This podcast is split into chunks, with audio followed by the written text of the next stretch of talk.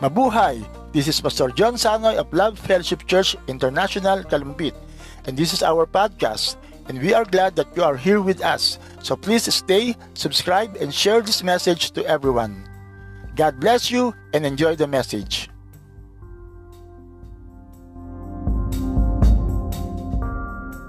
Ayan, namiss kita. Ayan, praise God, no?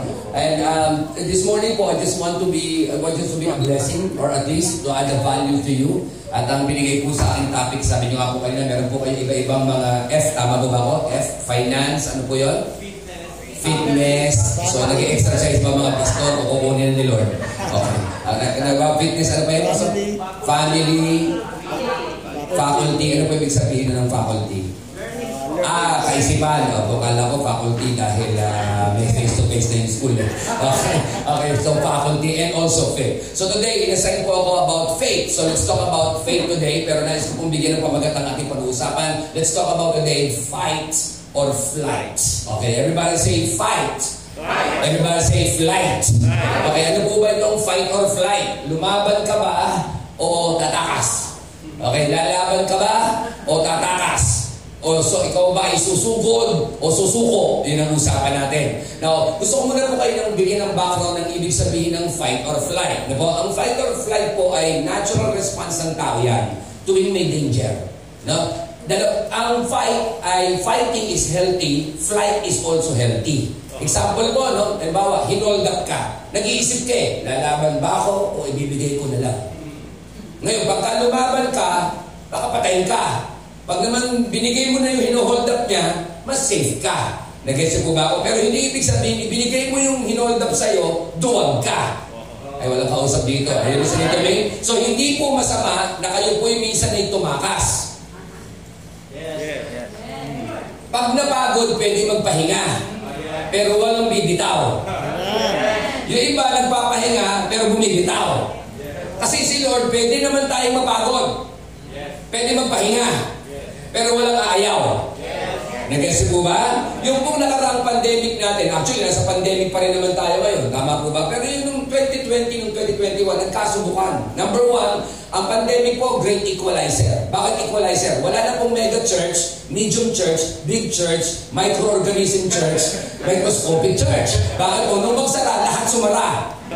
Pwede na niyo po ba ako? Nagiging mo In fact, sa totoo lang, mas na problema nga yung sobrang lalaki ng mga church. Bakit? Nagre-renta sila ng sobrang lalaki. Ang problema, hindi naman agad na, is, na napahinto yun. Kami nga po nagre-renta sa Dakila, 100,000 isang buwan. Hindi po kami pinahintong magrenta. Alam, hindi po kami pinahintong magrenta. March, sabi sa amin, huwag muna kayo magbigay. Ibigay na lang nyo ng April. Hindi ganun din.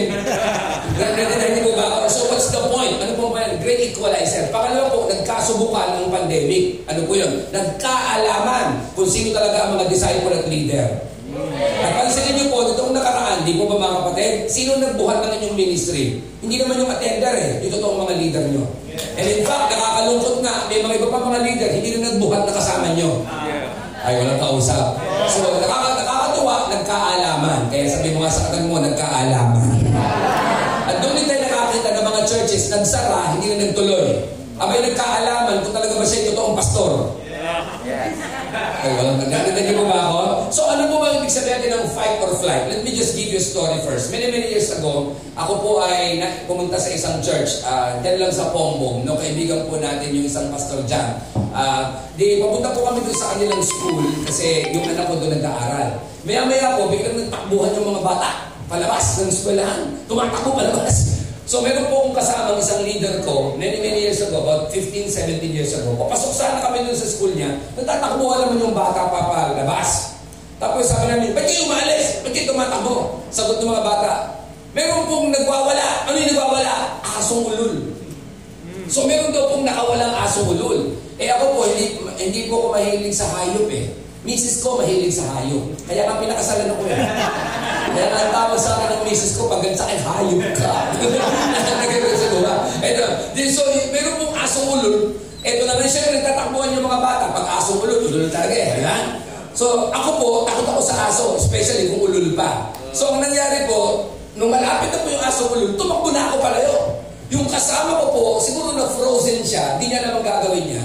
Nung parating na yung aso ulol, sabi ng aso ulol, ah! Susugurin na siya. Ginawa po nung kasama kong leader, sinugod niya aso ulol. Ah! Ano po ang nangyari sa aso ulol? Tumakbo. E di ako naman bumalik ko sa kasama niya. Sa kasama ko, sabi sa kanya, Brad, ang galing mo. Ang tapang mo. Sabi niya, hindi pastor, natakot ako, kanya lang no choice. Malapit na eh. Sabi ko, pero ang galing ng ginawa mo. Mukhang mas ulul ka pa sa Naintindihan niyo po ba? Ma'am, ano po yung story na sinabi ko? Pag may danger, either lalaban ka ba? O alis ka. Dalawa lang naman yun eh. Pwede namang lumaban, good job. Pwede namang hindi lumaban, good pa rin. But on the negative sense, ano ka ba? Lalaban ka ba? Pero ito, madalas po natin itong madinig mga pastor, di ba? Madalas natin madinig, yung word nito, laban lang. Makasabi sa katabi mo, laban lang. Okay, ang tanong, paano ka ba dapat talaga lumaban? Lalaban ka naman ng lalaban? Hindi. Number one, ang totoong laban, mga kapatid, simulan mo ng desire. Hello? Walang lalaban na hindi nagdi-desire. Uy, Nag-get ko ba? The moment na wala po ang desire, hindi ka nalalaban. That's for sure. So kung gusto mong lumaban, simula mo ng desire. Pero tapos ka naman, puro ka desire? Hindi. Dapat, dagdagan mo ng strategy. Yung iba may desire pero walang strategy. Halimbawa, anong desire mo? Lumaki yung church. Anong plano mo? Hinihintay ko pa kaya Lord. Hindi ka lalaki. Ay, walang kausap. Yeah. Nagkasi po ba? Yeah. Hindi lalaki yung church. Bakit? Kasi yung desire mo, dadagdagan mo ng strategy. Pero tanong, tapos ka na ba? Kung may desire ka, may strategy ka, tapos ka na? Hindi. Dapat may pangatlo ka. Tapusin mo ng accountability. Ano ibig sabihin? Huwag kang lalabang mag-isa. Yeah. Amen. Kami sa katabi mo, magkasama tayo sa laban. Ah, parang iba, walang kausap dito. Nagkadyan ba ako? Magkasama ka sa laban. Hindi pa pwedeng puro ka desire and then wala kang strategy. Parang ganito lang yan. Ang church growth, hindi po ito accidental. Intentional po yan. Ibig sabihin, ini-strategize po yan. Hindi po kayo mananalangin, Panginoon, magpadala ka ng kaluluwa. Hindi po darating yung kaluluwa kung hindi po kayo pupunta sa kanila. Strat intentional po yan. So kung merong laban, mga kapatid, pinag-aaralan. Hindi lang yun. Dapat may kasama. Amen? Now, the question is this. Bakit ba madalas po tayo, dediretsuin ko po tayo, tayo pong lahat, especially mga pastors, may laban tayo sa buhay. Eh. Di ba po sa inyo, ang laban siguro finances. Di ba sa inyo, ang laban ay health. Di ba? Lalo po tayo, hindi naman tayo bumabata. Kaya mo yung katabi mo, malapit ng kunin. Hindi ko, bahala na kung sino kukuha. Nag-guess ba, di ba? May laban po tayo lahat eh. At huwag niyo po sabihin na walang laban ng Kristiyano. Meron po tayong laban. But ano po, ano lang pinopoint, bakit hanggang dito may laban pa rin tayo? Because the bigger your destiny means the bigger your enemy. And the moment mas marami kang enemy, ibig sabihin mas malaki ang destiny mo. So ang enemy po is a sign that you are having a big destiny. Kaya magpatingnan niyo po si David. Di ko ba alam niyo po ito? Si David, unang sapak, higante agad. Pwede naman siyang lumaban sa mga ranggo-ranggo lang na maliliit eh. Pero bakit yung champion pa ng Philistines na si Goliath? Because God is saying, kaya ka din, hinaharap pa ng malaking problema kasi mas malaki ang kinabukasan mo at pupuntahan mo. Amen. Pastors, kung meron po may pinagdadaan ng malaki, hallelujah, congratulations! May pagdagibigyan si Lord sa inyo paglalagay sa inyo. Are you understanding this? At hindi lang po, let me just give you, give, bigyan ko muna po kayo ng introduction to what I'm saying. The blessing ahead will always be greater than the battle behind. The blessing ahead. That's why if you want, mga kapatid, to really magta- magtagal ka sa gera, ang tingnan mo yung pupuntahan mo, hindi yung pinagdadaanan mo. Tayo po, ito ang problema ng mga Kristiyano. Huwag na po mga pastor, ha? mga Kristiyano. Gumagawa tayo ng theology about God sa pamagitan ng sitwasyon natin. Example ko ha, example lang po kayo. Hindi ka sinagot sa prayers ni Lord. Sagot ng mga Kristiyano, siguro walang Diyos. Kita niya? Gumagawa ka ng theology about God dahil sa situation mo. Hindi ko siya nararamdaman. Siguro, malayo si Lord. Gumagawa ka ng theology. Eh, walang kausap dito. Yeah. Nagigets po ba? Ang problema, ito po ang problema. Maraming tao na pa-frustrate kay Lord. Yung iba, hindi lang napaprostrate. Nadi-disappoint kay Lord. Sino po ba rito yung na-disappoint kay Lord? Ako lang? Hindi, ka pa, hindi pa kayo nadi-disappoint kay Lord. Lord, ang mabait pala ng mga taga-kalungkit. Panginoon, kunin mo nga na po sila. Kasi nakilala ko sa... Sa totoo lang, hindi ba kayo disappoint kayo? Na-disappoint ako kayo. Ito lang po, ang pinakamasakit kay Lord, hindi yung magtampo ka. Ang pinakamasakit, yung tumalikid ka. Yung magtampo ka kay Lord, okay lang kay Lord, John. Tayo tinuturo natin, huwag kang magtatampo kay Lord, baka mamatay ka. Ay, hindi. Pag nagbasa po kayo ng Book of Psalms, 99% ng Book of Psalms, lagi po yung tampo. Basahin nyo lahat, lalo Psalms 88. Kung gusto nyo mag-backslide, magbasa kayo Psalms 88. Gusto nyo ma-encourage, Psalms 23 lang. 99%, lahat po ng uh, sulat sa Book of Psalms, alam niyo po ba, nag-uumpisa sa problema at complaint, pero matatapos sa praise. So, ibig sabihin, bakit pinakita ni Lord John? Simply because, ibig sabihin, ang tao talaga, sa magsisimula? Problema at, at complain. Pero sa hallelujah, yung may relationship kay Lord, magtatapos tayo sa praise. Magtatapos tayo sa pagkakalaman. Diba? Kaya kung may problema ka, huwag ka mag-alala, matatapos din yan. At ang katapusan mo, praising God and serving God. Correct? Amen? Okay, tinan niyo po ito ha. Let me just, tandaan niyo po ito. Your fight might be bigger than you, but is not bigger than God. Kung may laban ka, sige, mas malaki kaysa sa'yo. E tandaan mo, ang Diyos mo, mas malaki kaysa problema pinagdadaanan. Whether it is finances, whether it is health, whether it is church growth, whether it is rejection, mas malaki pa rin si God. Amen. So ngayong umaga po ito, let me just teach to you about faith. Alright? Pero gagamit po ako ng dalawang character from the scripture. Hanggang ano oras po ba ako inalak dito? Alas 4. Hindi naman, kasi kayo po yung alam ko, meron po kayong fellowship yata, di ba? Okay, nagawin sa ba? Okay, baka may meeting pa po kayo. Huwag po kayo magana. Tapos na po ako ng mga 4 p.m. okay, diba? May papakita po kasi yung dalawang tao, dalawa, alam ko, pastor po tayo, alam nyo to eh. Pero ako po ngayon, may tinuro sa akin si Lord, Pastor Vic, noong 2020, tsaka 20, uh, 2021, tsaka 2022. Sabi sa akin ni Lord, pag mag-devotion ka, bagalan mo. Pag ka ng Bible, bagalan mo. Tayo mga pastor, mabilis na tayo magbasa. Totoo hindi. At minsan hindi ka na nagbabasa ng Bible. Awit. Sabihin sa katabi mo, para ito ang pinag-uusapan natin ngayong araw. Totoo hindi. Pakinggan niyo po mabuti. Kasi niyo po ito ha. Nagbabasa lang ng Bible ng pastor pag mag-preach. Totoo hindi. Minsan, sa sobrang rush natin, hindi mo na nakikita yung between the lines na may message si Lord. Sabi sa akin ni Lord, itong 2021, 2022, pag nagbasa ka ng Bible, bagalan mo. Kasi mabilis po ako magbasa eh. So bagalan mo. At nung po ako'y bumagal magbasa, mas marami akong nakita.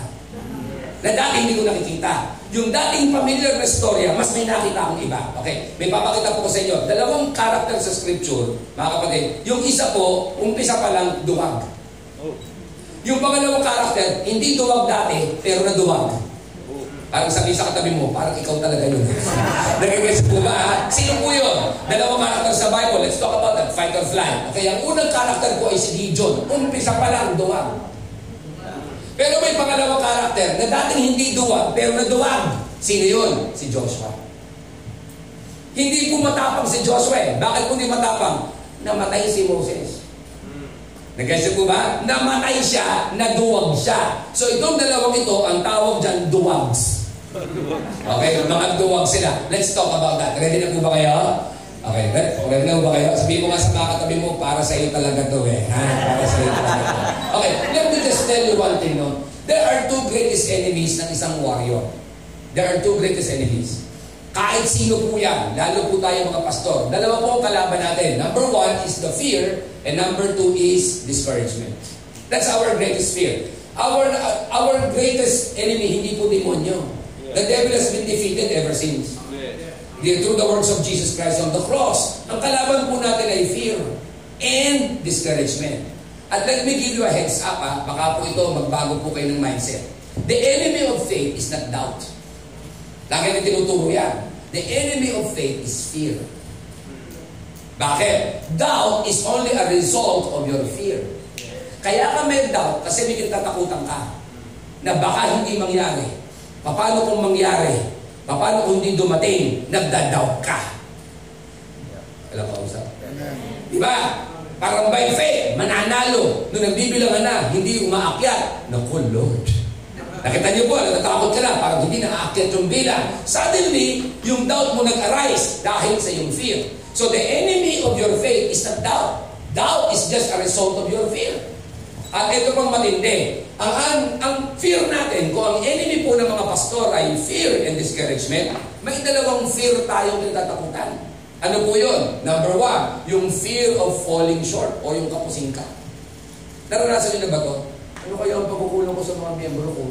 Dinala ko naman, dinisciple ko naman, nilibre ko pa, nilibing ko ang mga anak, binaptize ko sila, dinedicate ko ang mga bata, kinasal ko pa, iniwan din kami. Ano kaya ang kulang ko? Nakita niyo yan?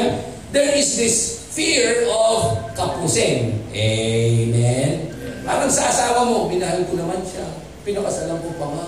Ba't ng lalaki pa din? Ba't ng babae pa din? Naging, ay, ano ang kausap dito? Okay? Hello? May pangalawa pang fear. Okay, may pangalawa po pong fear. Yung una po ay fear of falling short or kapusing ka. May pangalawa po, yung fear of running out, yung mawalan ka. O, magtapagan po tayo rito mga pastor. Pagka hindi umaaten sa church, kinakabahan na kayo. Ay, ako lang. Totoo. Yeah. Good. Yes. Ah, lalo pagka katapusan na. Minomonitor niya yung kahit sa offering niyo. Magkano na? Para bang linggo-linggo, kala nyo halalan. Magkano na? Totoo hindi. Takot tayong ano? Mawalan. Kaya nga ito, pag may umalis kayong miyembro, nasasaktan kayo eh. Pero ito po napansin ko, ako, ako po yung nagtuturo ng church growth, no? Napansin ko po ito. Pansin niyo po ito. Mas madali masaktan ang maliit na church kaysa malaking church. Ito po yan. Pag maliit yung church, may umalis na lima, halata.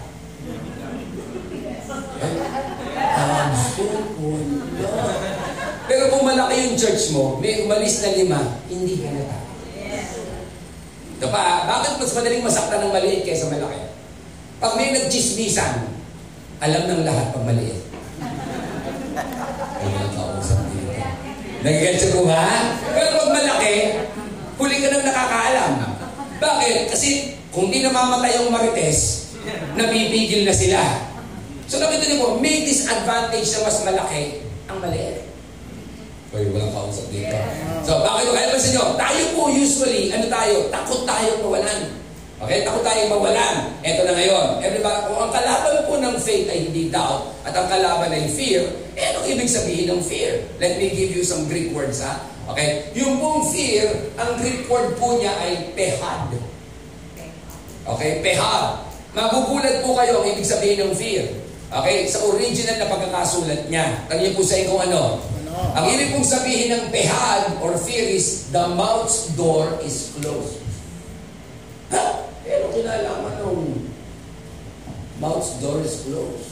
To, hindi nyo na-gets that, no? Ito po siya. Ang sinasabi ng Bible sa word na pehad, or sa Hebrew pala, na Greek, pehad, the mouth's door is closed. Ganito po siya. Pag ang tao ay takot, hindi siya makapagsalita.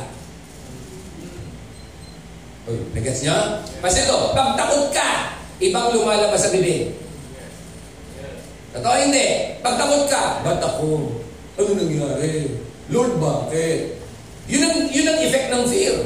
The moment may fear ka, ibang lalabas sa bibig. Because ang original na meaning ng, ng fear or pihad means your mouth is closed. Okay, example lang po kayo ha. And look at this. Look at the scripture. Punta natin si Gideon. Ready na po kayo? Sabi ko sa inyo, ito po, simula pa lang duwag na. Yung isa naman, hindi duwag, na duwag. Para takatabi mo lang. Okay? And yung sabi ng book of Judges, sabi ko, and the Israelites did evil in the Lord's sight, so the Lord handed them over the Midianites for seven years. You know the story, mga pastor na po tayo, Bible scholar po tayong lahat. And the Midianites were so cruel, look at this, that the Israelites made hiding places from themselves, for themselves in the mountains, caves, and strongholds. Ang kalaban po nila ay Midianites, sobrang cruel. Ano po ang cruelty nila? Whenever the Israelites planted their crops, marauders from Midian, Amalek, and the people of the east would attack Israel, camping in the land and destroying crops as far as away as Gaza. Ito po ang grabe po ito mga taong to, mga Midianites. Pag umatake po sila, tatambangan nila kung kailan nagtatanim. At lahat ng tanim, kukunin nilang lahat. Ito pong description. They left the Israelites with nothing to eat taking all the sheep, goats, cattle, and donkeys. Ang mga Midianites, pag umatake, walang ititira. Okay? Parang Abu Sayyaf, patay lahat. Gets po ba ako? And these enemy hordes coming with their livestock and tents were as thick as locusts. So sobrang dami ng mga taong ito, ng mga kalaban nila, they arrive on droves of camels, too numerous to count. And they stayed until the land was stripped bare. No, dinidescribe po ng scripture na ang kalaban po ng Israel during the time, sobrang grabe. Okay? Nandiyan po ba lahat? Parang nakarang eleksyon, no? Lalaban kayo, kalaban nyo. Dati ng mayaman, may pera, maglalagay kayo, wala kayong ilalagay, meron lang kayong Diyos. Parang wala lang kausap dito. Natigrayan niyo po ba ako? Ganito po, dinidescribe po ha, na ang laban malaki. Tignan niyo ba? Sabi yan, So the Israel was reduced to starvation by the Midianites. Everybody say, then. Yeah. Then the Israelites cried out to the Lord for help. Yan, yan tayo eh, no? Yan tayo eh. Pagka nangangamote na tayo, tsaka tayo humingi ng tulong. Eh. Siguro sa katabi mo, parang ikaw talaga yan eh. To, totoo yun eh. Parang ganito lang siya, eh, di ba? No? Diba? Pagka, pagka umuulad ng church hindi ko kailangan ng mga pastor. Pagka naghihirap ka na, pastor, tulungan mo ako. Yan tayo eh. Eh, yung kausap. Nagigets ko ba niyo ako? Ito pang sabi nito ha. Then the angel of the Lord came and sat beneath the great tree at Oprah. O, kita niyo si Oprah, buhay na nung araw. Okay, hindi, hindi, hindi, lugar po yan. Sabi niya, which belonged to Joash, the clan of Abiezer. Sabi niya, and Gideon, everybody say Gideon. son of Joash, tinan yung description sa kanya, unang litaw, tinan yung ginagawa, was threshing wheat at the bottom of the winepress. Okay, to hide the grain from the Midianites. Anong ginagawa niya?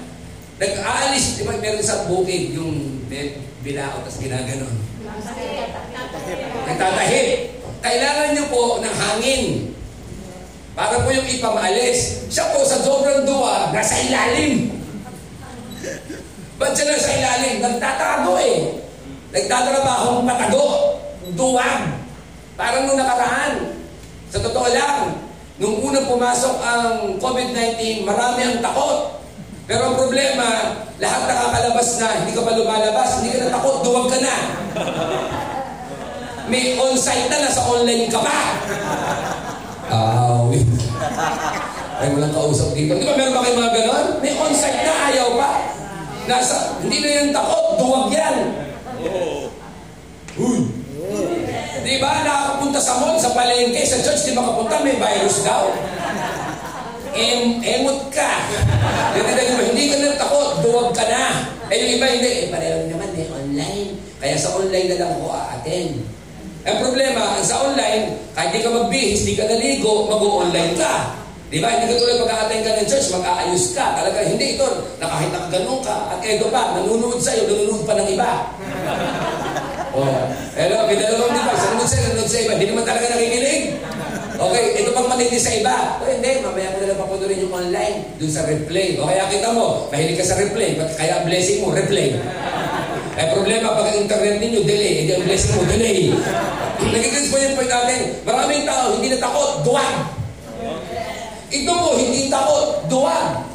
Nagtatrabaho nasa ilalim. Bakit? Kasi ang kanilang enemies sobrang grabe. Sabi ko, and the angel of the Lord appeared to him and said, Mighty warrior, the Lord is with you. Saan ka nakakita? Duwag, pero ang tawag ni Lord, mighty warrior. Kasi si Lord, ito si Lord. Tayo sa'yo kung ano. Whenever God is declaring something to us, He is not declaring your present, He's declaring your future. Hindi siya magsasabi sa'yo kung anong meron ka ngayon. Ang sinasabi niya sa'yo kung ano yung darating ka. Hindi siya sasabihin niya sa'yo. Kasi pag sinabi sa inyo, Lord, ang description mo ngayon at ang sitwasyon mo, madi-discourage ka. Ang problema, ito ang maganda kay Lord. Nauna na siya sa future, kaya alam na niya ang future mo. Amen. Nauna na siya eh. Kaya ang faith, ginagamit sa future. Amen. Ang faith, hindi ginagamit sa past. Yeah. Ang faith, ginagamit. Kaya tanyo, anong kaibahan ng faith tsaka hope? Everyone say faith. faith. Everyone say hope. Okay, hope is believing that something is possible. But faith is believing that that is nothing is impossible.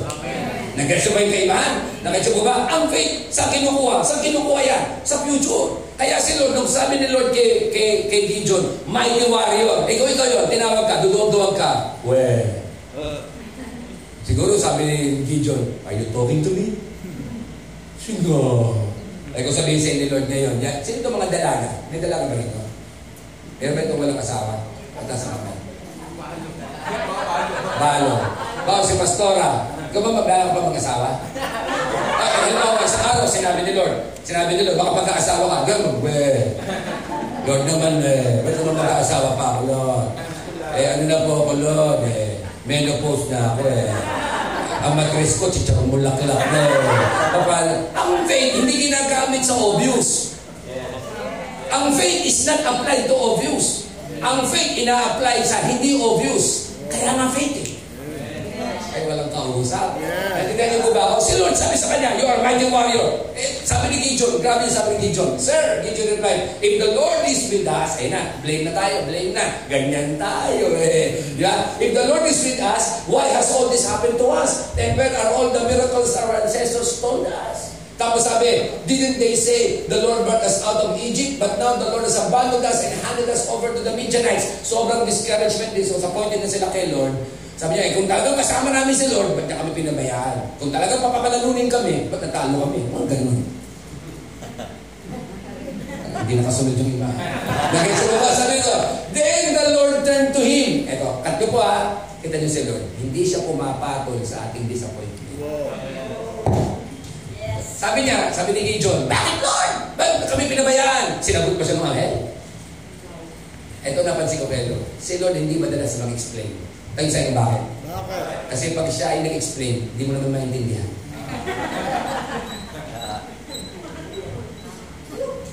Kaya yung sasabi, Panginoon, paliwanag mo nga sa akin. Sigurado ka. Tandaan nyo, if you are disappointed with God's silence, maybe you will be disappointed with when God responds. Kasi baka pag sumagot sila, lalo ka ma-disappoint. Panginoon, huwag ka na lang sanang sumagot. Example, nagtanong ka halimbawa, uh, huwag na may dada. Ikaw na lang, Brad, kailan mo, Lord, kailan ba ako mamamatay? Gusto mo sagutin kita? eh kung sabihin ni Lord, pag kumain ka ng candy na yan, mamamatay ka. Matidisappoint ka. Kaya minsan si Lord, yung silence niya, blessing natin. Amen. Ay, walang kausap din. Eh, huwag niyo sabihin sa akin ang silence ni Lord, rejection din. Ang silence ni Lord, sagot din. Kasi baka pag sumagot siya, lalo hindi mo siya maintindihan eh. Baka pa na-explain siya, lalo, lalo ka mag-doubt. Lalo ka matakot pa na-explain siya. Kaya si Lord hindi sumasagot at hindi pumapatol. Sabi mo sa katabi mo, uh, pag ikaw ay tatanga-tanga, hindi siya pumapatol. Sige, sabi mo sa katabi mo. Okay, nag-gets ba? Okay. And yung sabi ng angel, oh, sabi ng angel, then the Lord turned to him and said, Go with the strength that you have and rescue Israel from the Midianites. I am sending Hindi niya sinagot yung litanya ni Gideon. Tapos sabi niya, sa putulin ng pangalawa, diskusyon ng mga duwag, ganyan ang tira ng mga duwag eh. Lagi nangangatwiran. Alam mo yan? Sabi niya, but Lord, Gideon replied, how can I rescue Israel? My clan is the weakest in the whole tribe of Manasseh, and I am the least in my entire family. Question, totoo ba ang sinasabi niya? Totoo ba sinasabi niya ang lahi nila pinakamaliit? Yes. Natandaan niyo po ito ah. May mga bagay na totoo, real, but it's not the truth. Dibawa, lahat ng naramdaman nyo, totoo. Pero hindi nangangulugang, totoo ang naramdaman nyo. Eh, hindi ako naintindihan na. Ano ba? Bakit na internet dito? Parang naman nag-iisip pa. Okay. Totoo nga ang naramdaman mo. Pero hindi nangangulugang, totoo ang nararamdaman mo. Oh, is this a word to somebody today? Oh, may sermon na kayo sa Sunday. Nag-guess ba ninyo? Kasi, sa totoo lang, halimbawa, halimbawa, uh, uh, uh, halimbawa, ito yan. Sino binata dito? Binata. Wala rin binata dito. Okay. Halimbawa, ikaw binata ka bro. Nagustuhan mo halimbawa, sino ba nito, ito, pastor, pa, pastor. halimbawa, bro, nagustuhan mo si Pastor Jesse. Naramdaman mo, nakatara ako kay Pastor Jesse. Uh, Pastor, uh, tama ba, Jesse? Nakatara ako. Totoo ang naramdaman mo. Pero hindi na nangulog, totoo yung naramdaman mo. Baka yung naramdaman mo, demonyo yun. totoo ang naramdaman mo, takot ka. Pero hindi na nangulog ang tama yun. Hello? Yes. Kaya minsan tayo, ito ginagawa natin, ba't ako gano'n, na-attract ako sa kanya, may asawa naman ako, ba't na-attract pa rin ako sa kanya? Totoo naramdaman mo. Pero hindi nangangalagong totoo na dapat mo sundin yung naramdaman mo. Yes. Yun ang dahilan ko ba't may mga bakla eh. Naramdaman ko, attracted ako sa kanya, siguro nga gay ako. Bibigay na. Totoo nga nararamdaman niya. Pero hindi nangangalagong totoo yung naramdaman mo. Are you following this? Oh. Totoo ba na sila yung pinakamaliit? Oo naman! Tapos sabi niya, and the Lord said to him, I will be with you, and you will destroy the Midianites as if you were fighting against one man. Let me share to you three things about faith. Okay, three things. Number one is this. Number one, every warrior, number one, must fight their inner fear and failure. If you want to accelerate your faith, faith, you must fight your inner fear and failure. Lahat kasi tayo may fear. Pero ano bang ibig sabihin ng dapat wala kang fear? Let me give you a bad news and a good news. Anong gusto niyo? Bad news or good news? Let me give you a bad news. Hindi mawawala ang fear ng tao. Hindi. Kaya huwag na kayo magpe-pray, Lord, tanggalin mo yung takot ko. Hindi. Anong ibig sabihin na huwag kang magkaroon ng spirit of fear? Ganito po yun. Balansin natin. Unafraid doesn't mean we have no fear. Unafraid means we refuse to be overcome by fear. Yun ang unafraid. Hello? Takot ka pa din, pero hindi ka nagpapa-overcome sa takot mo. Ang tawag doon, unafraid. Yung fear nandyan pa din. Parang mga pastor, kayo ba pag nag-preach, bago mag-preach, kinakabahan pa? Sure kayo? Pag hindi na kayo kinakabahan, nakakabayan. Ibig sabihin, masyado ka ng dependent sa galing mo. Pero pag kinakabahan ka, aba, ibig sabihin, meron ka pa, may takot ka pa. Pero it means, hindi ka na kaya i-overcome nung fear na yon. Because ito pa, just because you feel afraid doesn't mean you have to stay afraid. Is this a word to anyone? Hindi porke nakikita naramdaman mo, magstay kang takot. Hello? Sanay na yung tao sa COVID. Pero may mga Kristiyano pa rin wala sa church. Hindi ko alam kung bakit. Meron ba kayong ganun mga miyembro? Sisiguraduhin ko lang sa inyo, duwag na yan. Hindi na takot yan, duwag na lang. Oh? Because they are now staying afraid. Ito, bigyan ko po kayo ng instance. Kami po, mula nung pandemic 2020, tanandaan pala ng mga nasa highway ka. Hindi ka basta mapasaray. Ng pangalawa, yung mayor namin, kristyano kasi. So, may pabor sa mga pastor. Kami po, nung sinabi ng IATF noong 2020, kung kasagsagan ng April, sabi, sampu lang atin. Alam niyo yung ginawa namin? Paatin ako ng sampu. No, sampu. Sabi ni mga pastor, sayang aircon, wala akong pakialam. Eh kami po, kahit di mo gamitin ng aircon, mababayad kami. Bakit po? Kasi ang base po namin, commercial, 30,000 eh. Gamitin mo hindi. Nagkasi po ba? So, sampo. Atin tayo sampo. Hindi, hindi ako makita ng ibang pastor namin. Pastor, sayang naman. Tsaka sa bahay na lang tayo. Sabi ko, hindi. Sabi ng ah, ITF ka, sabi, sampo. Atin, sampo. Ginawang 10%, nagpatid kami 10%.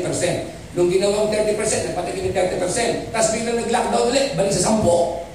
Balik ulit kami sa sampo. Bukas po lahat. Nagpipreach po ako sa stage ng live, hindi recorded. Ano pong dahilan? Kaya ko ano? Tinatanggal ko yung takot ng tao sa simbahan. Nagets nyo? Eh tayo hindi. Eh, 10% eh. Huwag tayong magpatin. Sayang naman kuryente. Bahay na lang kayo. Nagets nyo? Uh, naging takot ka sa babayaran kuryente, pero hindi mo natanggal ang takot ng mga miyembro mo. Kaya kita mo, bukas na ang lipunan, hindi pa sila bumabalik. Yeah. Ay, walang kausap. Nagets ba ninyo? Uh, tinan niyo po ito ha. Just because you feel afraid doesn't mean you have to stay afraid. Just because you have fear doesn't mean that fear has to have you. Hindi porke takot ka, dapat nilalaman ka ng tao. Kasi yung kalaban po yan ng faith natin. Are you listening to me? Okay, tuloy pa. Are you blessed? Are you learning? Ito pa, tuloy natin ito ha. Your fear, I, I, I remember this. Your fear is always fueled by your focus. Saan ka nakafocus ng katakot? Totoo hindi. Ito pag napansin ko Lord, ang titirahin ng demonyo, yun nagtatanggal ng kapayapaan mo. Lagi. Kung ang nagbibigay ng kapayapaan mo, asawa mo, gagawin ng demonyo, titirahin ng asawa mo para hindi kapayapa. Yes. Kung nagbibigay sa'yo ng kapayapaan ay pera, titirahin ng demonyo yung pera para hindi kapayapa. Kaya anong gagawin mo? Hindi yung pagpe-pray mo magkaroon ng pera. Ang pagpe-pray mo magkaroon ng kapayapaan that beyond understanding. Ngayon, pag payapa ka na ng may pera, payapa ka ng walang pera, ang demonyo, hindi mag-uubos ng oras itirahin yung pera mo. Sabi ng demonyo, wala palang kwenta eh. Galawin ko yung pera, payapa siya. Magkapera, may payapa. Walang pera, magkapayapa. Huwag na lang, may iba na lang na nakamasok dito. Pirahin ko. Nagigis ko yung point natin. So, taktikahan nyo naman ng demonyo, lamangan nyo naman. Hindi yung tayo lagi nalalamangan. O, oh, nasapo lang kayo. Ako dati, ano kapayapaan ko? Kotse. Mahal na mahal ko kotse. Pag umulan, tiyak, kakarwas ko na. Ayoko nang marumi. Pag Sunday, kahit gano'n ako kapagod, si ano, para parating ko maganda. At ito mo na-discover ko, kung kailan ko inaalaga ng kotse, lalo nagagasga. Alam mo, may demonyo. Sabi ko, ang problema, one time, one time yung kotse bago. Nagpiprints ako sa labas, uh, nagpa, walang parking eh. No? Dati may sports car po ako eh. No, alam niyo, sa totoo lang, eh, wala akong driver. Stress, stress ako, nagpiprints ako. Ano, baka yung kotse. Tapos meron niya, inaalam ko, Iniisip ko, baka pagdating ko, alam lang natira eh.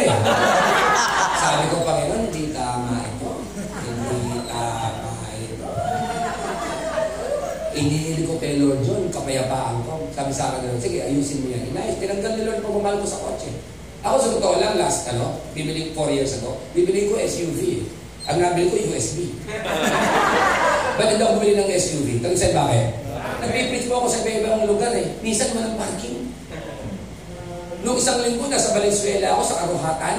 Diyos ko, two-way. Ganito lang kaliit yung daan. Two-way. Tapos pag nag-parking ka, talagang dikit na dikit na dikit. Dapat pala tinagilid ko yung kotse. Sabi ko, Panginoon, salamat. Bakit? Hindi na ako ngayon worried. Eh kung nabili ko SUV, di ako ngayon stress-stress ako. Mahal na pala tayo ako, affected. Oh, lamangan mo naman ng demonyo. Sabi mo sa katabi mo, lamangan mo naman siya. Madalas kang nalalamangan eh. Do you understand what I'm saying? Baka kasi ang problem nyo, pera, baka siya tinitir ng demonyo yung wala akong piso. Oh. Bigyan ko pa kanisa. If faith, fear is fueled by your focus, then your faith is also fueled by your focus. Kung ang fear mo, nagagasolinahan ng focus kung saan ka nagfo-focus, eh di yung faith mo rin, ganun din. Oh, amen. Okay. Hindi ako nagkwento. Mahilig po ako magkwento. Okay lang magkwento ako kayo. Okay, so. Ito po yung church namin ngayon so far. No? Yan po kami ngayon. We are, ito pong first service, ito pong second service. We are about 600 people now. Nabawi na po namin ng lahat ng mga tao. We are full pack. So masaya po yan, maganda po yan. Sa totoo lang po, uh, marami rin problema pag malaki ang church. No? Mas malaki ang church, mas maraming gastos.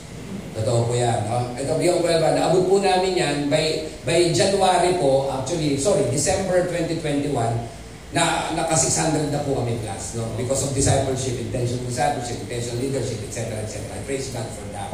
Di, ito po nangyari. No? January po, di, nagkaroon kami ng daming tao. Yeah. First week, di ba? Di, ang mga preaching ng mga pastor, New Year, New You. New Year, preaching natin. First week, second week, bumagsak si Omicron. Natatandaan niyo yan, di ba? Kaya tama ang sabi ng mga Chinese eh. Lucky color ng 2022, green. Kaya puro tayo diplema. May, mahina po sa Huwag mapaniwalaan sabi ko ha. Ito na nangyari. First week, yan. Mga October ng 2021, 600 na kami. First and second service. No? Ito na po, first week, eh, siyempre mas maraming tao, New Year eh. Ama, pagdating ng second week, bagsak si Omicron, di ba? Hundreds of thousands nagka-COVID. Imagine nyo po, ito kami ha. From 600, first service namin, 45. Imagine ha. 600, 45. Ang second service namin, from 300, 15 na lang. Kasi lahat, 90% ng mga leaders ko nagka-COVID eh. Ako nga na-expose, hindi ako umatay ng church nung second day. Etong matindi, hindi namin sinara yung church. Ang laki po ng simbahan, iba sa inyo nakaunting na sa amin, malaki po yung lugar, di ba Hindi namin sinara. Alam niyo po nangyari, 45 nagwo-worship. Tumawag yung pastor ko, ay yung pastor kong nagpipreach siya isa, si Pastor Sean. Kilala niyo siguro yung iba, nakikita niyo, di ba? Kung sino pa yung payat, hindi na COVID.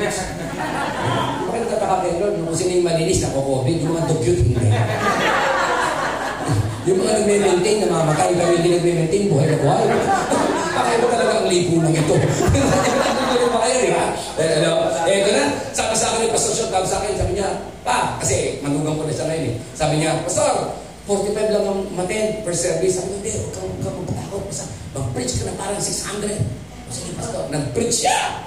Pag ng afternoon, 50 nung umaten, sabi ko, kamagal na, mag-preach ka, katulad ng parang 300. Nag-preach din siya, todo, ikaw pa rin. Na-bless ako sa preaching niya. Etong matindi. Pagkakaunti umaten, may dalawang taong kinakabahan. One, yung pastor.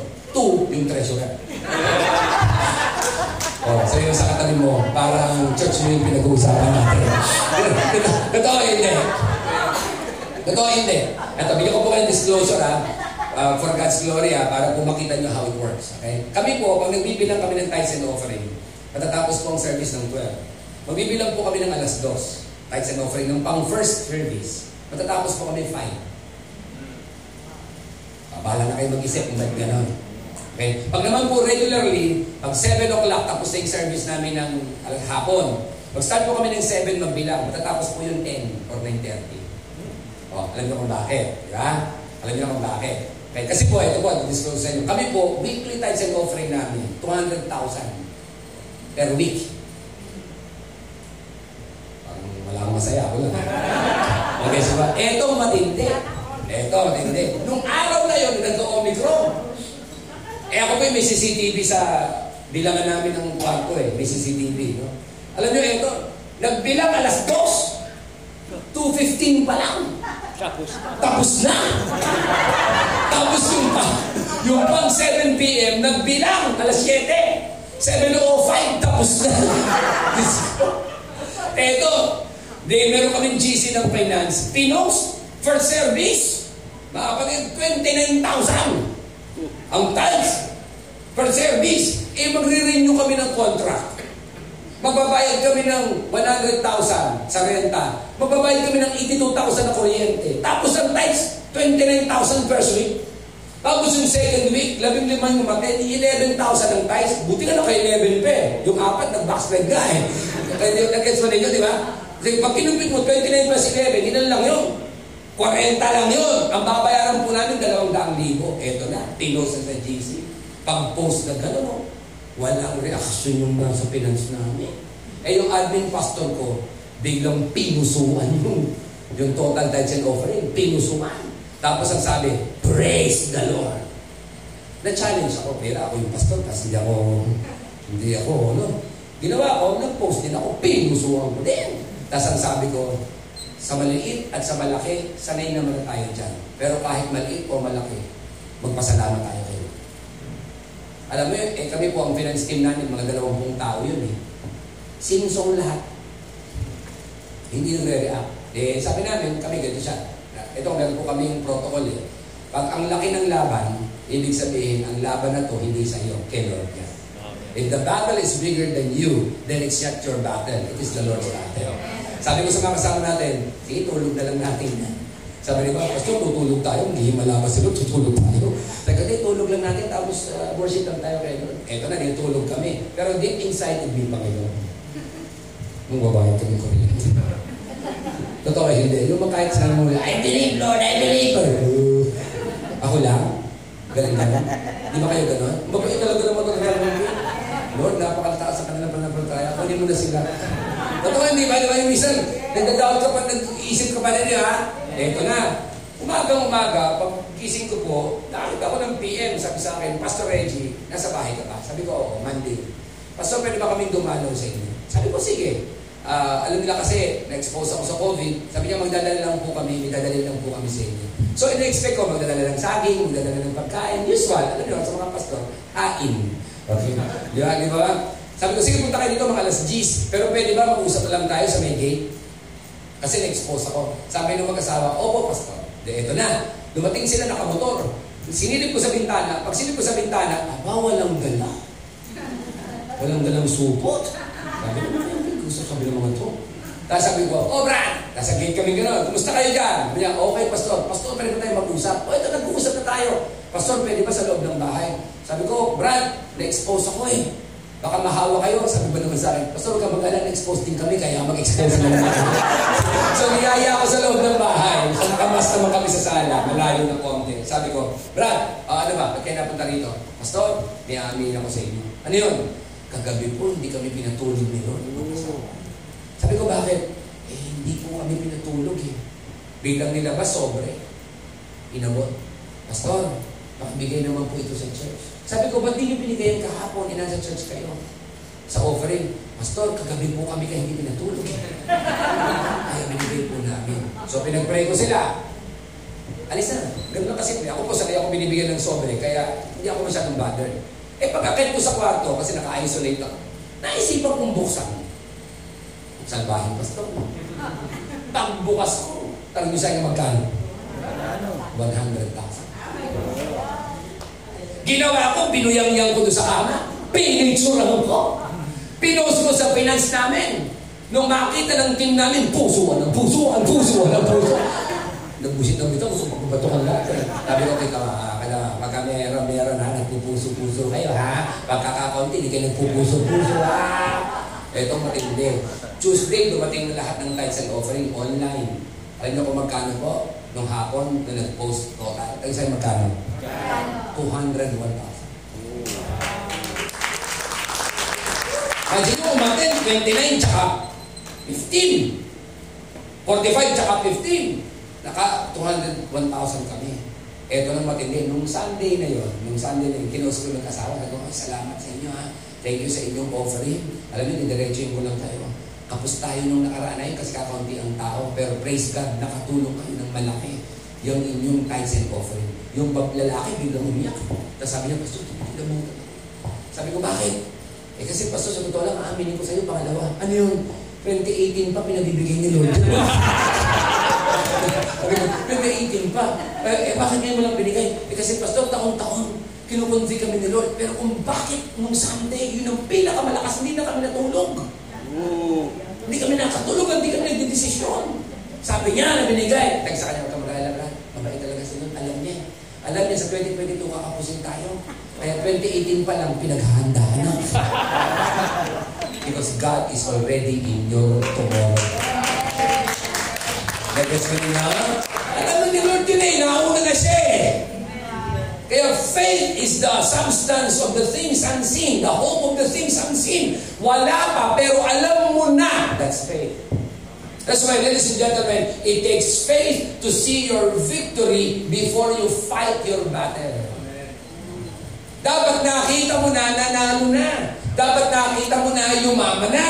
Dapat nakita mo na na-save na. Dapat nakita mo na gumaling na. That's why the Bible says, let the weak say, I am strong. Let the poor say, I am rich. Di ba sinasabi niya, uh, in, in, in, for God, everything is, nothing is impossible for God. I can do all things through Christ. Yung mga declaration yun, hindi pang present yun, pang future yun. Because you have to see the victory before you fight the battle. Number one, di ba? You must eliminate, you must learn to defeat your fear and failure. Number two, a warrior with God, the way forward often starts backward. Kaya Lord, kakaiba si Lord eh. Si Lord, para maka-forward ka, bumalik ka muna. Okay? Gets ba ninyo? Tayo, ito ang alam natin minsan, puro sugod. Meron ba kayo itong naramdaman? May umalis sa inyong miyembro. Kala ninyo, porque umalis kayo, di kami lalago.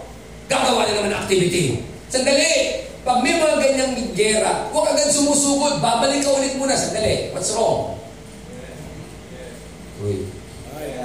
Ako nalulungkot ako sa mga pastor eh. Ano, pagkatapos magkasakit, lalaban agad sa preaching, huwag muna magpapahinga ka.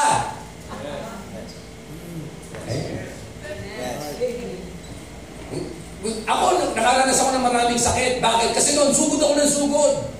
Akala ko rapture ng bukas. Akala ko darating na si Lord. Pambiran, tagal ko ng pastor, di pa dumating si Lord.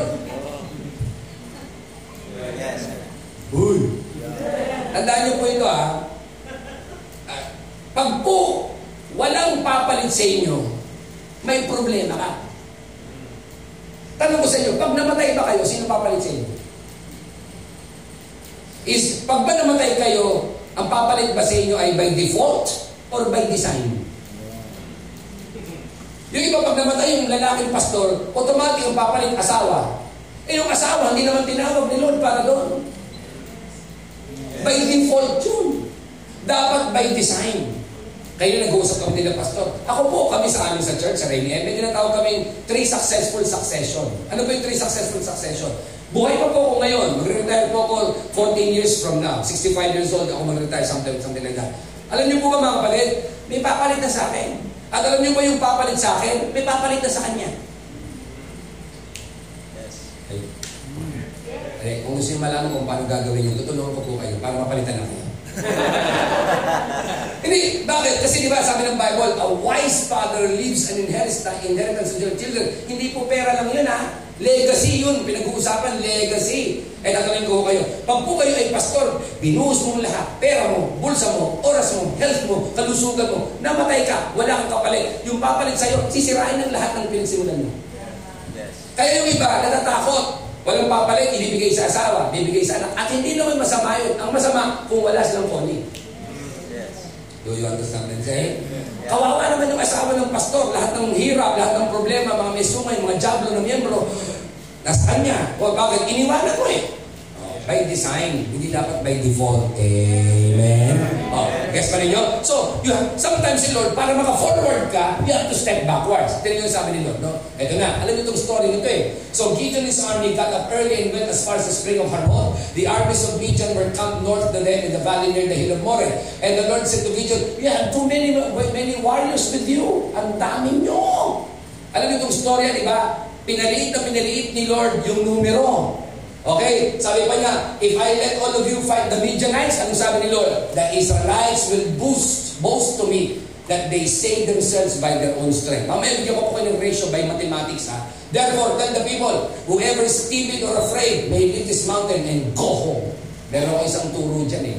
Sa Book of Deuteronomy, sabi ni Lord, Oh, kung kayo ay nalaban sa gera at ikaw ay may asawa, huwag kang lumaban, umuwi ka, baka, baka mamatay ka, iba ang magpakasal sa asawa mo.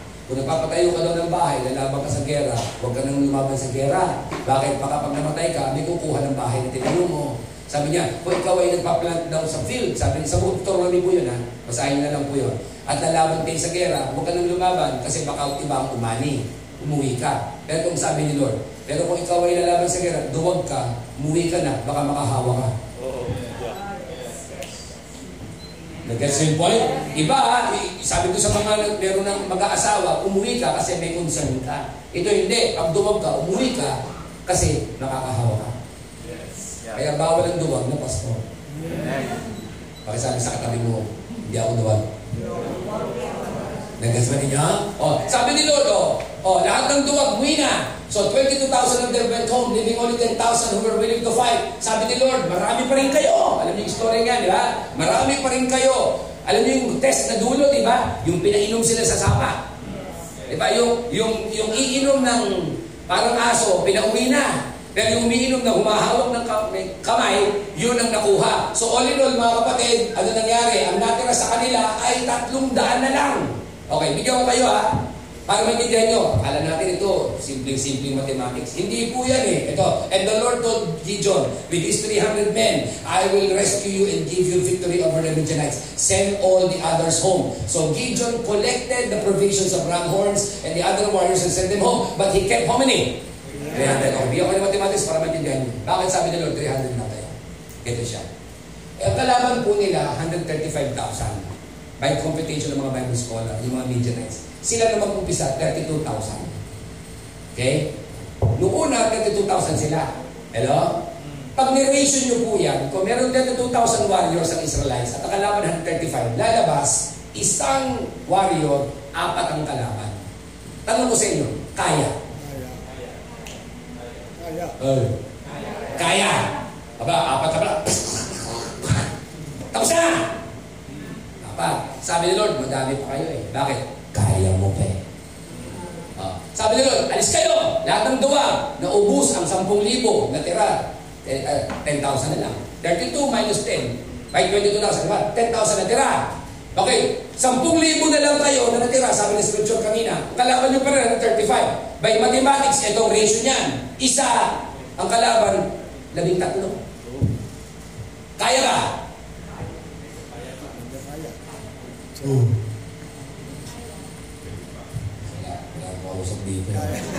Kaya mo ba yan? Pwede pa. Kung si Goku ka. Ha? Me? Ha? Me? We? Di ba nagkasa na? Pero kaya pa kung magaling. Sabi ni Lord, madami pa rin yan. Kaya mo pa. Grabe si Lord, no? Para stretch ang faith mo, dapat dumating ka sa hindi mo na kaya. Sabi sa katabi mo, ikaw talaga ang topic ng araw na to. Eh. O, ito na. Sabi ni Lord, alis kayo sa 10,000. Lahat ng mga dog dyan na umiinom lang na parang, parang aso. Umina kayo. Okay, ito na. Ang natin na 300. Ang kalaban mo, 135,000. Pag kinumpute nyo po yan, isa sa 450. Wala appreciate nyo to, ha? Kinumpute ko yan, ha? Imagine mo, eh kahit pumila yung 450 pastor, sasakay mo isa isa. Pagdating ng 200, pagod ka na eh. Hindi ko na kaya, natakot ako sa puso ay, well, nagagas pa rin yung point natin. Ano yung sinasabi ni God? May sinasabi siya about faith eh. You don't rely on what you see. You don't rely on what you feel. You don't rely on what the situation dictates. You rely on what heaven said and dictates. Amen. Ano yung sinabi ng God sa'yo? Yun ang lalakaran mo. Hindi ang sinabi ng statistics. Hindi ang sinabi ng weather. Hindi yung sinabi nila. Hindi. Look at the Bible. No? Kaya sabi ko, if your courage is tied to your condition, you will lose control. But, if your courage is, you have, if you will put your courage, courage in God's control, you will change your condition. Guess mo ba ninyo? Are you still learning so far? Or you're far from learning so? Kasi ba, okay ka. So si Gideon, napagtagumpay niya, duwag tumapang, sinamahan ni Lord. O, pangalawang karakter natin, si Joshua, dating matapang na duwag. Okay. Si, si Gideon, Pastor B, dating duwag, tumapang. Si Joshua, dating matapang na Okay, so, oh, bakit po siya duwag? Let me give you the, the third uh, the third points that I will do. This is the last.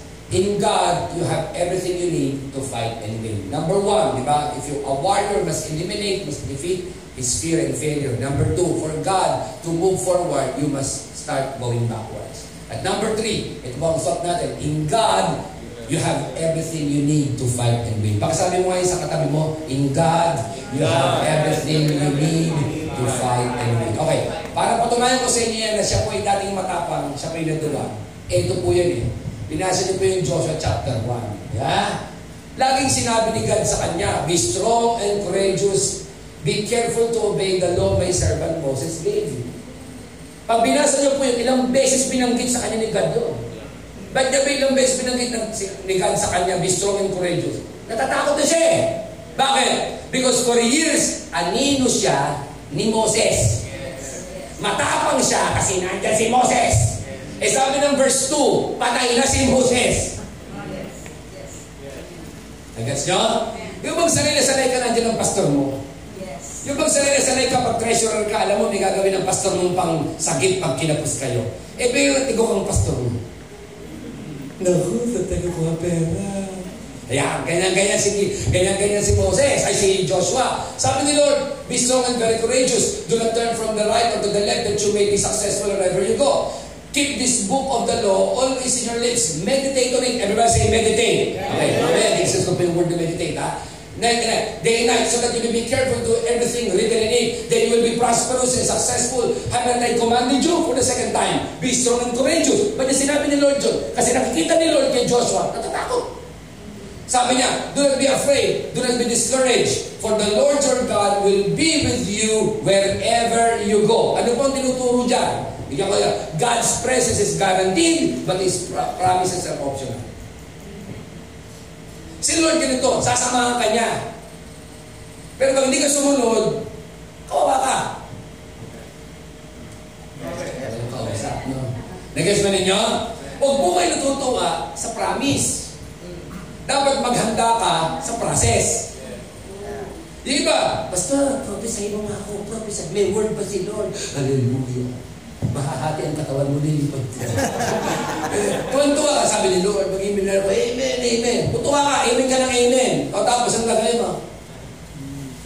Yung, pre, yung presence ni God guaranteed, pero yung promise niya optional. Pag sabi mo optional, makakarating ka rin doon, depende lang sa tagal. Yung promise niya makukuha mo, pero tatagal. Yes, walang kausap. Yeah. Guess mo ninyo, bakit? Because God will be with you wherever you go. But how far you want to go, it's up to you. Sa totoo lang, mga pastors, gusto ni Lord, lumaki yung church mo eh. Pero pag di lumalaki, depende sa'yo. Diretso tayo.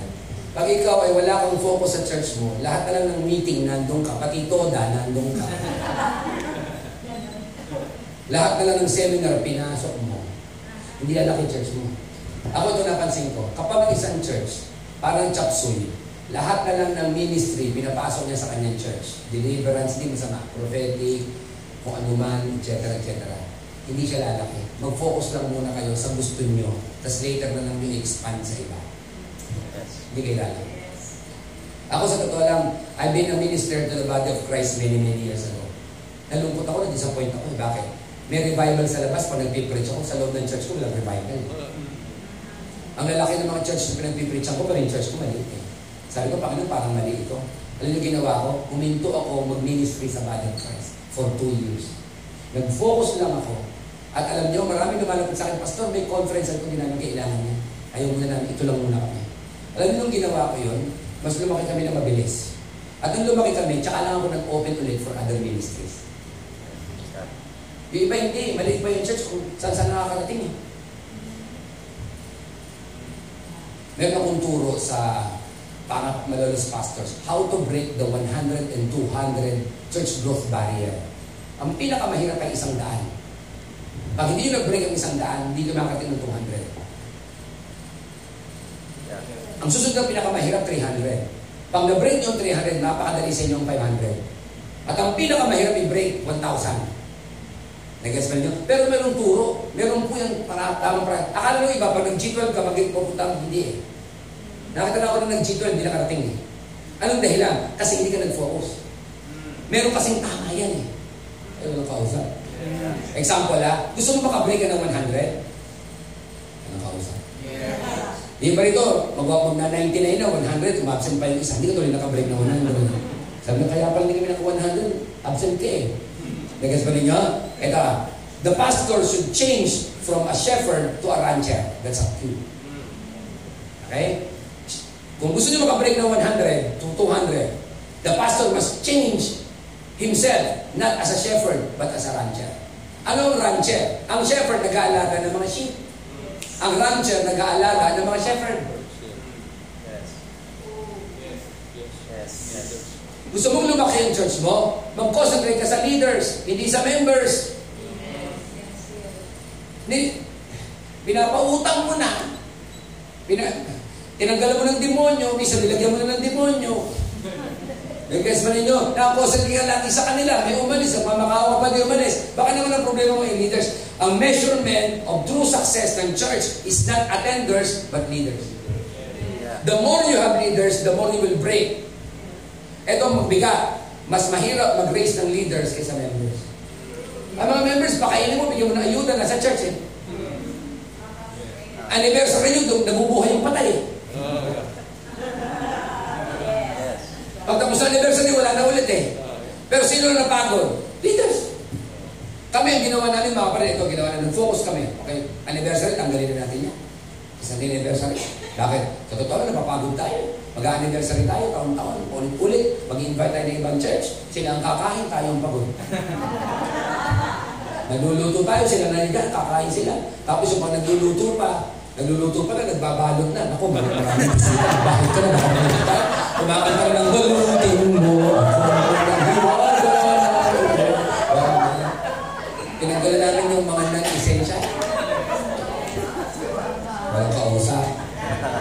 Ito, bigyan ko pa halimbawa. Okay lang ba? Ito, best practice lang to. Pwede yung copy, pwede hindi. Tinanggal ko na yung prayer meeting sa church. Oh, gusto. Gusto na ako Ito, tinanggal ko na yung prayer meeting na pupunta lahat. Ginawa namin ng prayer meeting sa cell group. Doon kayo mag-prayer meeting, mas close pa. Mas talaga nagdadasal pa kayo. Eh bakit nakakabuisit eh? May prayer meeting, hindi naman darating. Magpaparinig pa tuloy yung pastor, pagka-outing, kompleto kayo. Pagka-prayer meeting, absent ka. Kaya sabi namin, sandali, parang may mali yata eh. Totoo hindi. Mula nung mag-focus kami, tinanggal namin yung mga nanisensya. Tinanggal pa namin sa church. Nanisan ko ano? Yung mga testimony. Yung pag magse-service, sino ba rito may pinagpala ng Panginoon? Gusto mo pa ito? Hallelujah! Oh, ikaw, ikaw, ikaw, ikaw dito. Pati doon, pag hilawakan yung mikropono, kung ano pinagsasabi. Kakaisira pa ng takbo. Sa patinanggal namin, kalisahin ko ano? Yung mga box sa stage. Isang araw, baka kung may pagkakataon, tuturo ko po kayo ng church finance. Uh, how to increase it. Yung pong box ninyo, nakaka-offend yan. Yeah? Eh bakit? Eh may box kayo, tithes. Isang box offering. Building. Mission. Man of God. Woman of God. Woman of the Son of God. Ang dami-dami. Eh bakit, eh bakit pa yung box nandiyan? Sa totoo lang, nakaka-offend yan sa unbeliever. Sasabihin naman unbeliever, pera-pera lang talagang born again. Eh gano'n lalabas yung box. Pag tayo na lang ng offering. Huwag nyo lang ipagsika lang, Uy, may offering ka. Eh yung iba, malaki pa ng box, Ark of the Covenant pa. eh. Wala namang laman eh. Huwag nang kausap dito. Sabi mga saktan mo, focus lang, bebe. Sabi saktan mo, focus lang, bebe. Ayaw, kaya ka ba? Kaya pa? Malapit ako matapos. Kaya pa? Okay. Tingnan, question, ito. Yung sinabi ni Lord kayo sa Joshua chapter 1, di ba? Nadinig na ni Joshua yan eh. Yes, nadinig na niya yan. Kailan niya nadinig yan? Buhay pa si Moses. Sinabi na ni Lord yan kay Joshua. Saan niyo makikita yun? Deuteronomy 31. Sabi nun, And Moses summoned Joshua and said to him in the presence of Israel, Be strong and courageous, for you must go with these people in the land that the Lord swore to their ancestors and give them. And you must divide it among them as inheritance. And the Lord himself will go before you and be with you. He will never leave you nor forsake you. Do not be afraid. Do not be discouraged. Inulit na lang ni Lord eh. Sinabi ni Lord sa kanya si Deuteronomy, inulit sa book of Joshua. Kanya lang. Eh ba si kanya lang? Lakas niyo po. Pagdating sa Joshua chapter 1, may dinagdag si Lord. Yung sinabi ni Lord na, be strong and courageous, sinabi na niya eh, nadinig na niya yan eh. Pero may dinagdag si Lord na wala doon sa Deuteronomy. Ano yun? Ito yun, oh. Keep this book of the law always in your lips. And look at the very word. Ano sabi? Me. Me. Me. Meditate on it day and night. Cut natin. Tayo kasi mali konsepto natin ng meditate eh. Ang meditate natin ganito. At ang meditate natin ito, tumahimik po tayo at magnilay-nilay. Yun ang meditate nyo. Religion yan. Alam ba nyo ang word na meditate? Ang say ko, ano? Ang meditate galing sa Hebrew word haga. Tayo sa iyo, ano yung sabihin? To matter. Ano ba yung to matter? Ibig sabihin, to say something in a low voice. Natatandaan yung definition natin kayo ng fear? Pehad, ano yung sabihin? Sarado ang bibig. Ang panlaban sa fear, sabi ni Lord, mag-meditate ka. Ano meditate? Sabihin mo. Ay, walang kausap. Ang meditate, hindi yung tumahimik ka. Hindi, hindi meditation. Reflection yun. Ang meditate, mula sa word na haga, means magsalita ka. Ang ibig sabihin, you don't have just to read the Bible, you must rehearse the Bible. Ano yun? This is the day that the Lord has made. Takot ka, Lord, for you, the Lord is my shepherd, I shall not want. And though I walk in the valley of the shadows of death, I will fear no evil. Habang sinasabi mo yun, ang sabi mo ng Bible, yun ang meditate. Kasi ang fear, ang ginagawa ng fear, sinashut ang mouth mo. So para mawala ang fear, mag-meditate ka, bubuksan mong bibig mo. Ay, walang kausap. Are you learning so far? Are you learning? So, nakiklear natin, nababalansin natin. Tayo kasi gusto natin meditate, tumahimik. Huwag kang tumahimik, magsalita ka. Mag-declare ka. Dahil pag nag-declare ka, yung fear mo nababawasan. Yung fear mo na overcome. Eh yung iba rin yung takot na, tahimik pa. Hindi. Pagkatakot ka, lalo ka maingay. Kaya pala si David, Bless the Lord, O my soul, and all that is within me, bless His holy name. Why are you downcast, O my soul? Kinakausap niya yung sarili niya. Ba't siya nagsasalita na ganun? Meditate pala yun. Nag-gets niyo? Kaya dapat walang pastor na hindi maingay. Sabihin sa katabi mo, pag maingay, pag tahimik ka, alam ko na, mananahimik ka na. Nag-gets pa ninyo? Look at the scripture. Sabi niya, kaya pala sabi ni David, Psalms 42 and I'll close. Sabi niya, My tears have been my food day and night, which while people say to me all day long, Where is your God? Puro siya reklamo. Tapos sabi niya, These things I remember as I pour out my soul, how I used to go to the house of God under the protection of the mighty one with shouts of joy and praise among the festive song. Ano sinasabi niya? Bakit ganito buhay ko, Lord? Ba't ganito lahat? Lahat? Parang wala. Then suddenly nag-shift siya ng gear. Sabi niya, Why my soul are you downcast? Why so disturbed within me? Sabi niya sa kanyang kaluluwa, Put your hope in God, for I will yet praise Him, my Savior and my God. Those words were words of meditation. Kaya may fear ka. Sabi mo, Reggie, hindi bagay sa yan. You are not called to drift. You are not called to retreat. You are called to move forward with God. Yan ang tawag ng Bible dyan. Meditate. Are you learning? Yeah. Nagkasawa? Yung faith, hindi na, kaya pala yung faith natin, hindi na tayo ng declaration. Ba't yun nagdi-declare? Wala lang. Kasi hindi mo naintindihan to. Kung naintindihan mo na, ba't yun nagdi-declare? Hagah. That's meditating on God's Word. Amen? Hindi ito positive thinking. Okay? This is believing God's Word. We are declaring what God said. Can I hear an amen? Uh, let me just tell you this. Okay? In closing, God already spoken His promises to you. Now, you have to speak them to yourself. To yourself. Sinabi na ni Lord eh, gagaling kayo. Sinabi na ni Lord, believe on the Lord Jesus Christ so in your household will be saved. Sinabi na niya. Sabihin mo na lang. Declare mo na lang. Huwag ka mag-declare na hindi niya sinabi. Sinabi na niya. Sinabi na niya that you will not be the tail, but you will be the head. You will lend and not borrow. You will be blessed coming in. You will be blessed going out. I will fill your basket. I will heal your food, even your waters. Ano gagawin mo lang? Sasabihin mo lang. Amen. Nag-guess ka na, sasabihin mo lang. Pag hindi mo sinabi, fear will creep in. Doubt will arise. At tandaan ninyo, without faith, no one can see God. Are you learning? Is, is this another dimension of faith? Oh. Yes, ha? Ito ha. Sinabi na niya ang promise niya sa church niyo. Lalaki yan. Amen. Hello? Yayaman ka, pastor. Maniwala ka sa akin. Hindi ka mayayaman na mayamang mayaman pero hindi ka nakakapusin. Sinabi na ni Lord dyan, you must say it and speak it. He already mentioned it many times, hundreds of times. Tayo lang naman ang takot.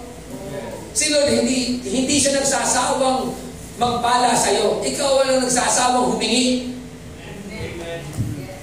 Si Lord, hindi nagsasawang patawarin ka. Ikaw lang ang nagsasawang humingi ng tawad. Si Lord, hindi siya nagsasawa pagpalain ka. Kailangan mo lang sabihin yun. Hello? Amen. Diba? Tignan dito, Mama Red, stop listening to your situation and start talking to your situation. Yes. Yes. You're always listening to the news. Kung may bawal ng variant B1, B1, B2, B3, B4, ano, B, B, B, B, B, B, B, ngayon may monkeypox, pati unggoy na kialam pa. Diyos ko, ako, sa, ako sa totoo lang, ito, ako, ito ah, sa akin lang po ito ah, pag uli, may surge ulit ng COVID, nag-lockdown ulit, matutuwa ako eh. Ito sa bakit? Ibig sabihin, may bago namang ituturo sa akin si Lord. Yung iba, nag-lockdown eh. Laging wish, kailan kaya babalik sa normal? Hindi, hindi mo nakita. May tinuro si Lord. Kung hindi mo nakuha, tinuro ni Lord nung nakaraang dalawang taon, lalo yung susunod, hindi mo makikita. Amen? Stop listening to your situation.